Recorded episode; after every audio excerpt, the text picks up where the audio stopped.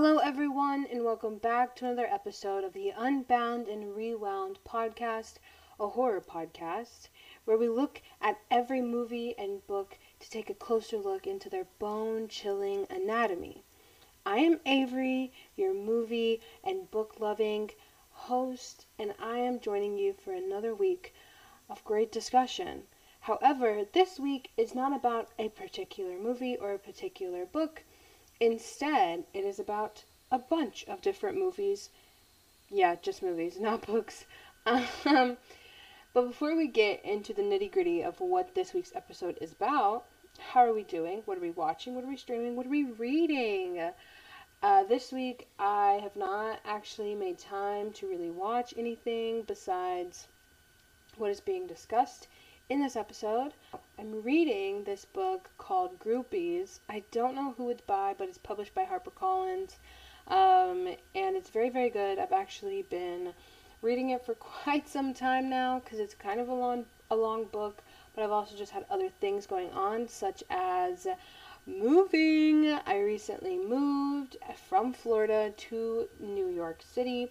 It's been a great time, you know, uh, my first big move so it's been very interesting as well, but it's been hard to adjust to a new life and a new lifestyle and just kind of like reorganizing my life from what it was before. And so if you follow me on Instagram or Twitter um, or TikTok, you may have noticed just like a change in things in terms of me not posting at all. and that's just because life's been super hectic. However, I am jumping back on the horse I am here ready to talk all things movies and books with you all. And we're literally only like um I think we're only like 3 or 4 weeks away from the last episode of this season. If you remember in my very first episode of this season, I was talking about like a new structure to the podcast. I do 3 months on and then I take 1 month to, you know, organize the next season of the podcast and just kind of take time for myself. And so that is what April is going to be for me. But I will, of course, still stay active as best as I can uh, on my Instagram, TikTok, and Twitter for you all. Uh, with because I mean, there's going to be great movies coming out in April. I think Evil Dead's coming out in April. Renfield is coming out in April. So I can't just leave you all hanging. You know, I know that you all rely on me and only me for all of your film reviews. Uh, and I'll also, of course, there's books too. There's a bunch of different books coming out. So, yeah, you make sure that you're following me on my social medias so that even if there are not new episodes coming out, you're still getting all of the Your Horror content that you can.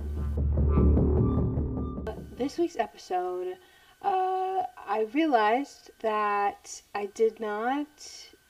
I skipped an episode in February to kind of get my life situated, but in February I didn't do a, a Black History Month themed episode, you know, and I remember planning out the month of February for the podcast and thinking like, oh, I can't wait to do all of the all of the Black History themed content, and I didn't do any of it because life was just so crazy. But now we're like in we're like in the season of Women's History Month. So I decided to take all of my problems, mash them together and come up with the smartest idea I I think that I could have ever came up with. And that is a combination of black history and women's history to make this very special episode of black women in horror. You might be thinking to yourself, Avery, there's really not a lot. But those that are there are either corny or they die in the first 15 minutes. And that is why I decided to do this is because I want to talk briefly talk about the whole the history of black women in horror uh, what was once like the only thing we had for black women in horror to to what we have now and kind of understand why black women in horror have either been scarce or just kind of been a tool to further establish stereotypes. I I'm really excited to talk about this episode and to talk about everything that I've, you know, researched for it because I think it's really important when it comes to talking about just horror noir and black horror. But I also think that I, I would love to see more black women in horror. We have so many great things as of the 21st century. We have I Know What You Did Last Summer 2 with Brandy. We have um, Scream 2. I don't know who that actress is. Shoot, she did great. um, we have The Craft. We have, I mean, we have all of the Jordan Peele universe, like the cinematic universe, all of that. But I think that there's also still so much more to go when it, as it comes to, or when it comes to black women and the way that we show up in the in the horror genre. So for this episode particularly, uh, I chose three movies that center around black women and black experiences, good or bad. I'll note the honorable mentions afterwards, so do not assume that I forgot any. But many black films these days have black women a part of their cast list. However, not all of them are about black women, and so that's what this episode is about. I didn't want to talk about Scream 2 with Jada Pinkett Smith because to look at where horror once was with with black people but also just black women um, and then to look at a horror movie with a black female character that one is not in there for more than 10 minutes but also doesn't really do anything to dispel what, what we've seen in the past um, I feel like it, it wouldn't really take this episode very far, if that makes sense. So, I chose three movies that either capture black film history well, depict the black experience in a more holistic way, or enter something, not enter, or introduce something new to the black horror genre. And I'll talk about them in order because each one sort of paved the road for the one following if you've listened to any other episode uh, that I've done in the past, especially the black horror episode I think I did in season two or maybe the end of season one. Um, I, I say it very often, but of course, like horror has always existed as an other to mainstream Hollywood and society. It's one reason why it doesn't get recognized by the Academy Awards, uh, the Oscars, and it's another reason why marginalized people tend to flock towards it more. In the earliest days of horror, women made up a majority of the theater audiences in the 60s and 70s because of the powerful tropes being established by female horror protagonists. There's one particular movie I'm thinking of. I wish that I could think of the name of it right now, but uh, the storyline is about this man who kills all of the women that he pursues, They're ghosts come back to haunt him and kill him in return. And I remember watching something on Shudder. It was maybe like the top the top 101 horror moments or something. It was a countdown list, I think, and it was talking about this movie particularly and how the audience at the time that the movie was released, it it attracted a lot of women because especially at the time that it was released between the 60s and 70s this was a time where women were being introduced to liberation but they weren't 100% there quite yet and so to see a movie a horror movie in particular that yes women were possibly the victims, but in the end, they still they still got the last word. They still got uh, their their flowers in the end. I I think it was something that was very palatable to women at the time. Now, black women flock to theaters to see black female horror characters do what Jamie Lee Curtis didn't in 1978 don't get me wrong, y'all. I love Jamie Lee Curtis. I love all my final girls. But a lot of the final girls that we see are A, white, And you know how like if you've ever been if you if you're on Twitter or like Facebook and it's like, "Oh, white people in horror movies versus black people in horror movies." Like black people in horror movies would not go into a dark basement. Of course, this is all plot device, but hypothetically speaking, if this was the real world, black people would not go into a dark basement. Whereas white people are like, they hear a noise and they're like, oh, Aaron, are you down there? Is that you? Because I haven't seen you in a while, so I think the noise in the basement must be you. Surely it's not a ghost. Whereas black people are like, I don't care who's in the basement. I don't care even if it's my friend. I'm not going down there. This is something that can be celebrated uh, especially as it as it pertains to black women in horror and the characters that they often that they often take up in these movies. But it shouldn't go without acknowledging that the strong black woman or sassy black woman stereotype is often ingrained into these horror characters as well. Look at Jada Pinkett Smith in Scream 2, for example or maybe that's not even like necessarily the best example. I say I would say the best example of what I'm saying right now would be Kelly Rowland in Freddy vs. Jason, where she sticks up to Freddy in a way that we didn't really see Nancy do in the original Nightmare on Elm Street. Yes, Nancy is the final girl, and she goes down in history as just that.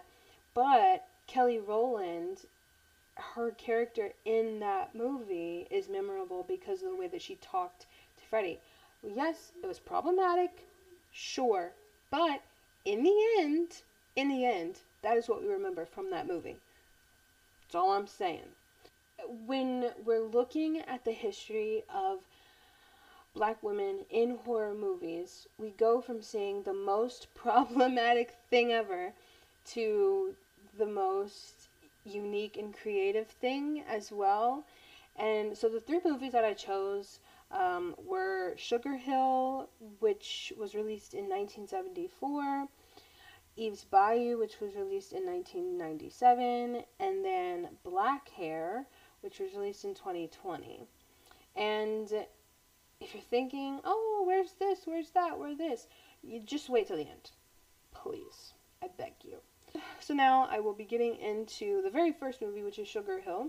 There's no spoilers. So honestly, listen on, and if one of these movies sounds interesting to you and you've never heard of it before, you've never watched it, go ahead and add it to your watch list. I will give a warning right now though Sugar Hill is not one of those movies that you necessarily should want to watch. It's very campy, very campy, but it's also a blaxploitation film too. Uh, it was made in 1974, and this was like the peak of blaxploitation films as well. Which uh, this refers to like a specific film genre that was made popular in the 70s and early 80s, where the the hero or heroes are black and they have to fight some sort of battle, engage some enemy, or otherwise solve some problem in ways involving violence, intimidation, or extreme action skills. This term specifically was coined by the NAACP as it was criticizing the genre for what it considered to be a negative image for African Americans. And so, whenever you do hear, oh, it's a blaxploitation film, it's, you know, whatever, whatever, a lot of these films, while they were very heavy with a black cast, sometimes, most times, they were produced by white people, and so you saw these negative stereotypes. And yes, they allowed for black actors and even possibly uh, black film crews to experience what had once been reserved for white people. But the campiness and exaggeration of black stereotypes, it didn't provide a strong foundation for audiences to appreciate it the right way.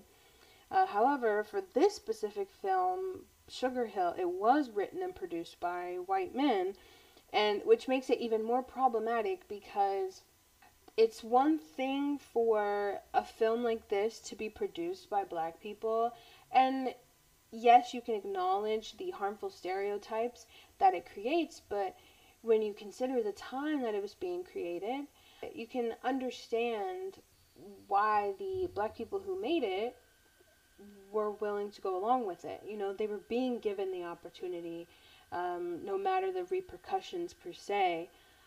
But when a white man makes it, oh my gosh. Like, why? Who? Why do you. Why? You know, oh my gosh. I can't. I can't even begin to speak on it because I just.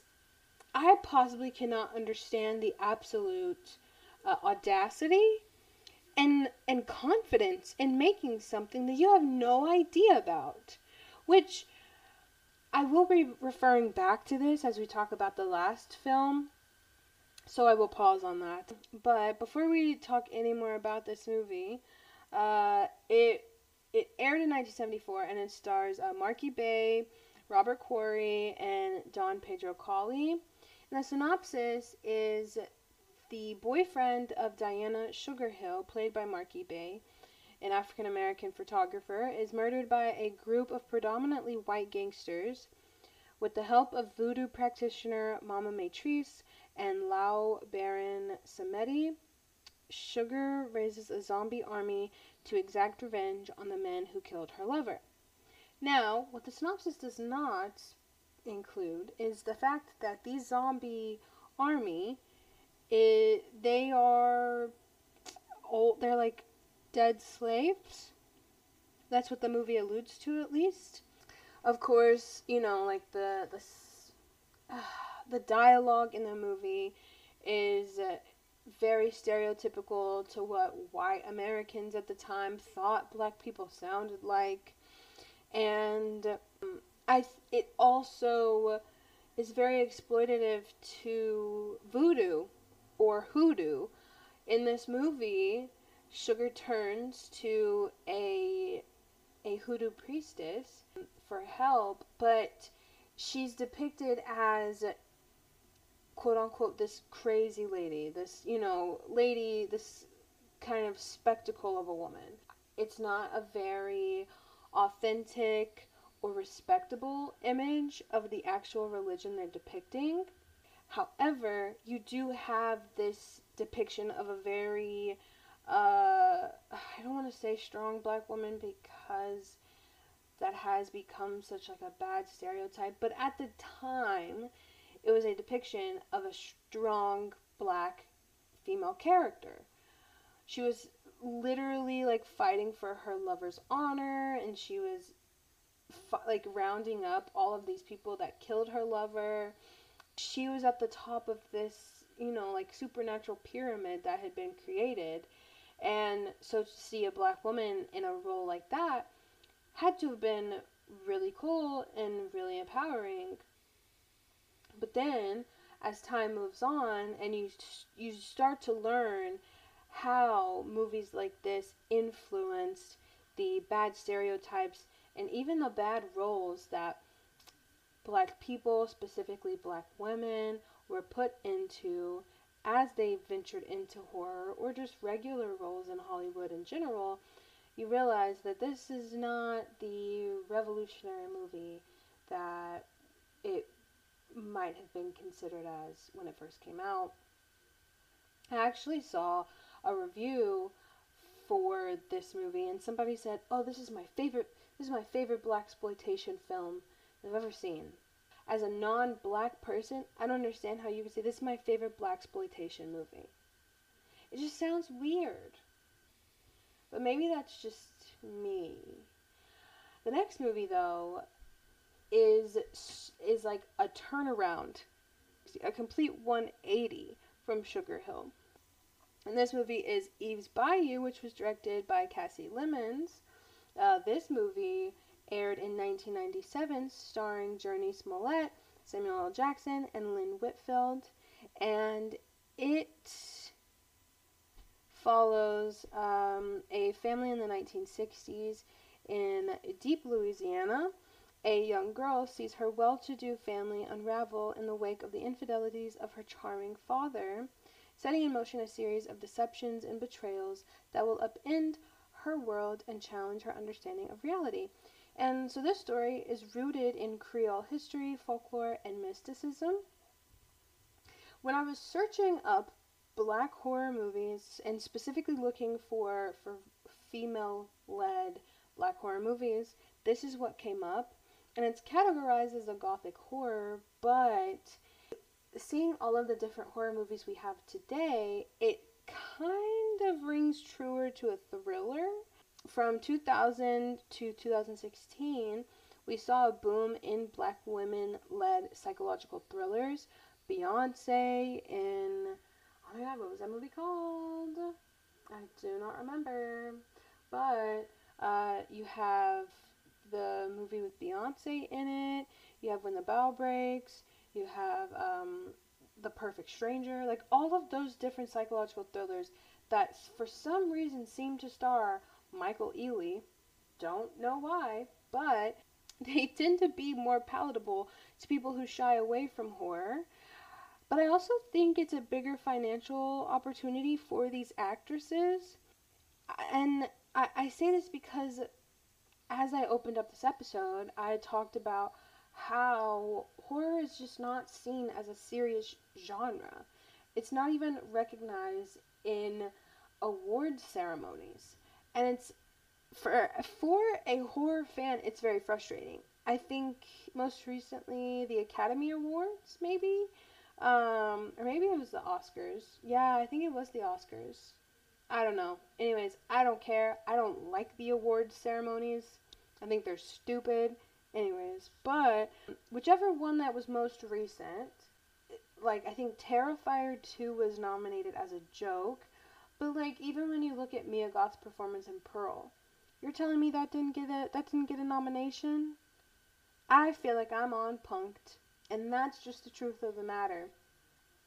They look at horror as something that is just so so like beneath them. And so I can see why black actresses who are in search of work they're already facing the problem of most roles being made for white women or non-black women. A lot of black actresses do not fit into the mold that these casting directors are looking to fill. And so I can see why they wouldn't go for horror because they're already struggling to find a role that's made for them in the first place. Um, so psychological thrillers are probably the next best thing. And I don't think it would be a complete reach to suggest that Eve's Bayou inspired those thrillers that followed it. Now, at the time that this movie was being produced, black horror movies had been a thing for the past 20 years as we see as we saw with Sugar Hill. However, they centered race and harmful stereotypes like The People Under the Stairs. If you've never seen that movie, add it to your watch list. Uh, and they were also more horror, more of a horror comedy, like People Under Under the Stairs. This was in part due to the mass conception that black horror movies were always low quality, quote unquote, and campy. So when Eve's Bayou was pitched, Hollywood executives didn't understand who would want to watch a dramatic movie that just so happened to be about a black family instead of a black family dealing with black issues. That's something that I really liked about this movie in particular is because it while obviously from the the fashion of the movie and the dialogue of the movie uh, and the setting like you could tell that it took place in the 1960s, but you didn't see them dealing with mm, Jim Crow, uh, with the Jim Crow laws, the Black Code. You didn't see them dealing with racism at all. Because if I think that if the story even shed light on it a little bit, then the entire movie would be would become something completely different. Whereas without it, it just allows a black family to simply exist in a world where their race is not the number one problem. Instead, the number one problem is a man. Ain't that ironic? But yeah, Samuel Samuel L. Jackson did an interview with I think like People's Magazine or something like that, and he was talking about how because he produced it, he helped to produce it at least, um, and he was talking about when he was pitching it to Hollywood executives they were just kind of confused as to why Samuel L. Jackson thought that this could work in a theater. But the authentic depiction of black spiritualism and inspiring female relationships heavily contrasted what Hollywood had produced prior. Black people on screen had become caricatures that fueled the negative stereotypes held against them. Hoodoo and voodoo, respectively, were always depicted from spectacle lenses, and the quote unquote crazy reclusive woman was who the protagonist would visit for help, like in Sugar Hill or even White Zombie in 1932. For this movie, it deconstructed a lot of prejudice and misconceptions that movies like Sugar Hill created. It created a path for some of the most prolific black horror movies of the 21st century. And as I was watching this, in my head I was like, mm, this isn't necessarily a horror, but I think that gothic is horror. No, it's not creepy, it's not crawly, it's not going to keep you up at night, but there is an aspect of it that is horrifying. For Jurnee Smollett's character, this like six year old, seven year old kid who just found out that her dad's cheating on her mom and she's having to keep it and somebody else told her like oh if you tell anybody i'm gonna kill you like literally looked her in her eyes and told her that she's gonna kill her that's like that's a lot of weight on a child's shoulders on top of that she has supernatural like telekinetic abilities she's able to just simply touch somebody see what's on their mind she's able to see the future and so there's just a lot of stuff in this little child's head. Between that and the imagery was really good as well. I think the imagery added a lot to the horror um, aspect. So I don't know. I feel like I would deem it as horror even if the next person would not. And who are you gonna listen to? Right, right. The third movie on the list is Bad Hair, directed by Justin Simien. I hope I pronounced that right.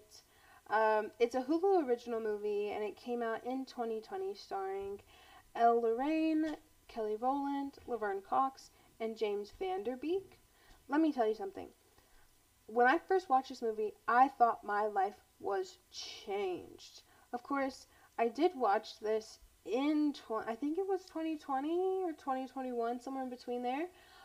But I felt like it was quite, I won't say revolutionary, but unique, to say the least. It's set in 1989 about an ambitious young woman who gets a weave in order to succeed in the image obsessed world of music television. All the while, her BET like company is being uprooted, and the Afrocentric colleagues are being replaced with much lighter and whiter. However, her flourishing career may come at a great cost when she realizes that her new hair may have a mind of its own. If you look at reviews for this movie, you'll see some of the most mixed reviews that I've ever encountered, quite frankly. I feel like it's very split down the middle with people who either really, really like it or people who really, really don't like it.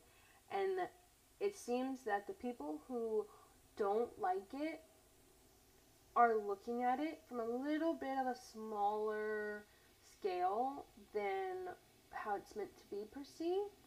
Um, and of course, that's just my opinion. Everyone is entitled to their own opinion. Um, and the people who have seen this and have reviewed it poorly, um, you know, they viewed it how they viewed it, and that's completely fair. Something that can be said about this movie, or should be said, I guess, is that it was directed by a man, a black man, a black queer man, um, but it's a story about black women. And so I say it all the time on this podcast, like, you know, when a man makes a movie about a woman, it just usually never goes right. It never does. That can uh, that can be true for this movie to some degree as well. Um, I do think that had a black woman made this movie, there would have been a lot more, um, like, the context of the story and the authenticity would have just been greater to so many degrees. Um, but because this is the, kind of the first of its kind, I really liked it, and I think that it is the first of what we may see in the future. The thing that makes this movie so unique is that the body horror um, is more specific to the black experience. As Anna is getting her weave sewn in, it's used as a tension building moment. And anyone can watch the scene and get nervous that her head will get poked or stabbed with the needle. However, only a certain demographic, black women, know the tension of sitting for, for a few hours to many hours while your tender head gets yanked on. And this movie is categorized as a horror comedy, but I think that just is kind of a safety net for the absurdity of a weave being a monster and the low budget that they had to work with. It's a it's a B horror movie, but I think the the the satirical aspect of it, I don't know. I I saw a review um, that kind of said that the movie seems like it can't decide whether it wants to make you laugh or scare you. I think that's a very fair observation of this movie because, yeah, it, it but I mean, on the on the other side or the flip side of things, you could see that as a very good balance of horror and comedy. There was a movie recently that I watched that was a horror comedy as well, and uh, I liked the fact that it seemed to have a very equal balance. Oh no, actually it wasn't a movie, it was a book. It was Grady Hendrix book. My very like last episode before this one. Um, it had a very a very equal balance of horror and comedy. Uh, and I quite frankly liked that and so, as I was reading these comments, uh, there seems to be a disconnect on whether the true villain is the black woman or the weave. I do see how some people can understand the satirical context as a critique of black women because, you know, these black women in this movie are conforming to the social standards and beauty standards that are being forced upon them. But uh, I see it on a broader scale than that. How can we be the villain for simply adapting to a society that tries everything in their willpower to exclude us? And I think that's one thing that makes the black experience what it is as well. You know, it's not so much that it's our fault for adapting. It's it's it's a survival instinct at this point because we've seen from Sugar Hill to Eve's Bayou to Bad Hair that all we've ever had to do is adapt or fight simply to survive. I think that black women being in horror, the idea of survival is so much more stronger compared to the final girls we've seen in, you know, the very classic horror slashers. And like I said, don't get me wrong, I love my final girls, I really do. But I want to start seeing some black final girls because I think it's about time. I really do. Now, the honorable mentions for movies. These are all very great horror movies that center black women, just not necessarily the black experience. Or if they center the black experience, uh, they just, there was just simply too many to talk about. Like any Jordan Peele movie. I could have sat here and included us, but then we would have been here for an entire day and a half talking about us. Same with Get Out, same with Nope. Um, another one, it's not a movie, but American Horror Story season, uh, oh my gosh, season two, Coven, season two or three, uh, with Angela Bassett. Oh, she did amazing in that show. And I also don't think that it was so much more of an exploitation of hoodoo, but a very powerful depiction of it, if anything. You also have Ma with Octavia Spencer. Oh, she does great in that movie too. And Queen of the Damned. You cannot forget about I don't think it was Aaliyah's screen debut, but Aaliyah as a vampire queen, how am I supposed to miss out on that? Talking about these three movies, the honorable mentions, and any other movies that you can even think of that can, you know, that involve black women protagonists. I think we've already begun to see the lasting effects that movies like Eve Bayou and Us have had on Hollywood. However, there's just so much more work that can be done to fully include black women in horror. A lot of the reviews for Bad Hair specifically were talking about how, you know, this was a really good opportunity to include black women in horror beyond just the cast list. Um, and I didn't look too much into the production process, whether uh, the director referred to black women as he was writing it. I didn't look into that. If he did, great. If not, that was an opportunity to to do so. And I think a disconnect for a lot of men is, uh, or just privileged people in general.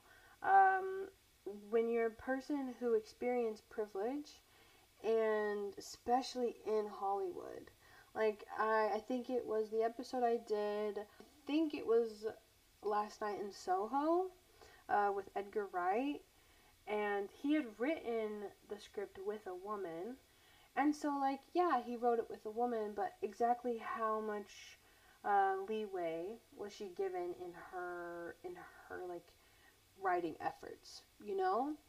And so I think when it comes to people with privilege, being able to step away from the opportunity um, and access of, of more power and being able to extend that to those who rightfully deserve it just as much as you. I think people fail to do that sometimes. If that power were to be extended to those who can authentically reflect the stories of black women more, uh, we would be able to see the kind of horror that at least I'm looking for. I don't know about you, but I'm looking for more black women in horror. I need it. A little femme noir. You know, horror is simply just for the girls. It's always been for the girls, and it will remain that way. And uh, hopefully, as the future pans out, it will be more for the black girls as well. Um, because me, as a black woman, I need to see my people. I need to see my people in the genre that I so, so rightfully love and adore. I currently have a horror noir Letterboxd list up, and I actively contribute to it. Um, so, the movies that I talked about on this episode are a part of that list. And there's also a bunch of other black horror movies that you may or may not have heard of on that list as well.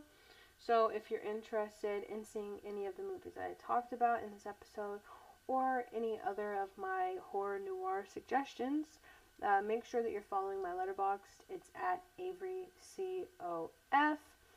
You can also follow me on Instagram and Twitter and TikTok my Instagram and Twitter are your horror podcast. Like, it's your horror podcast because it is the horror podcast that you turn to, that you listen to, that you absolutely adore.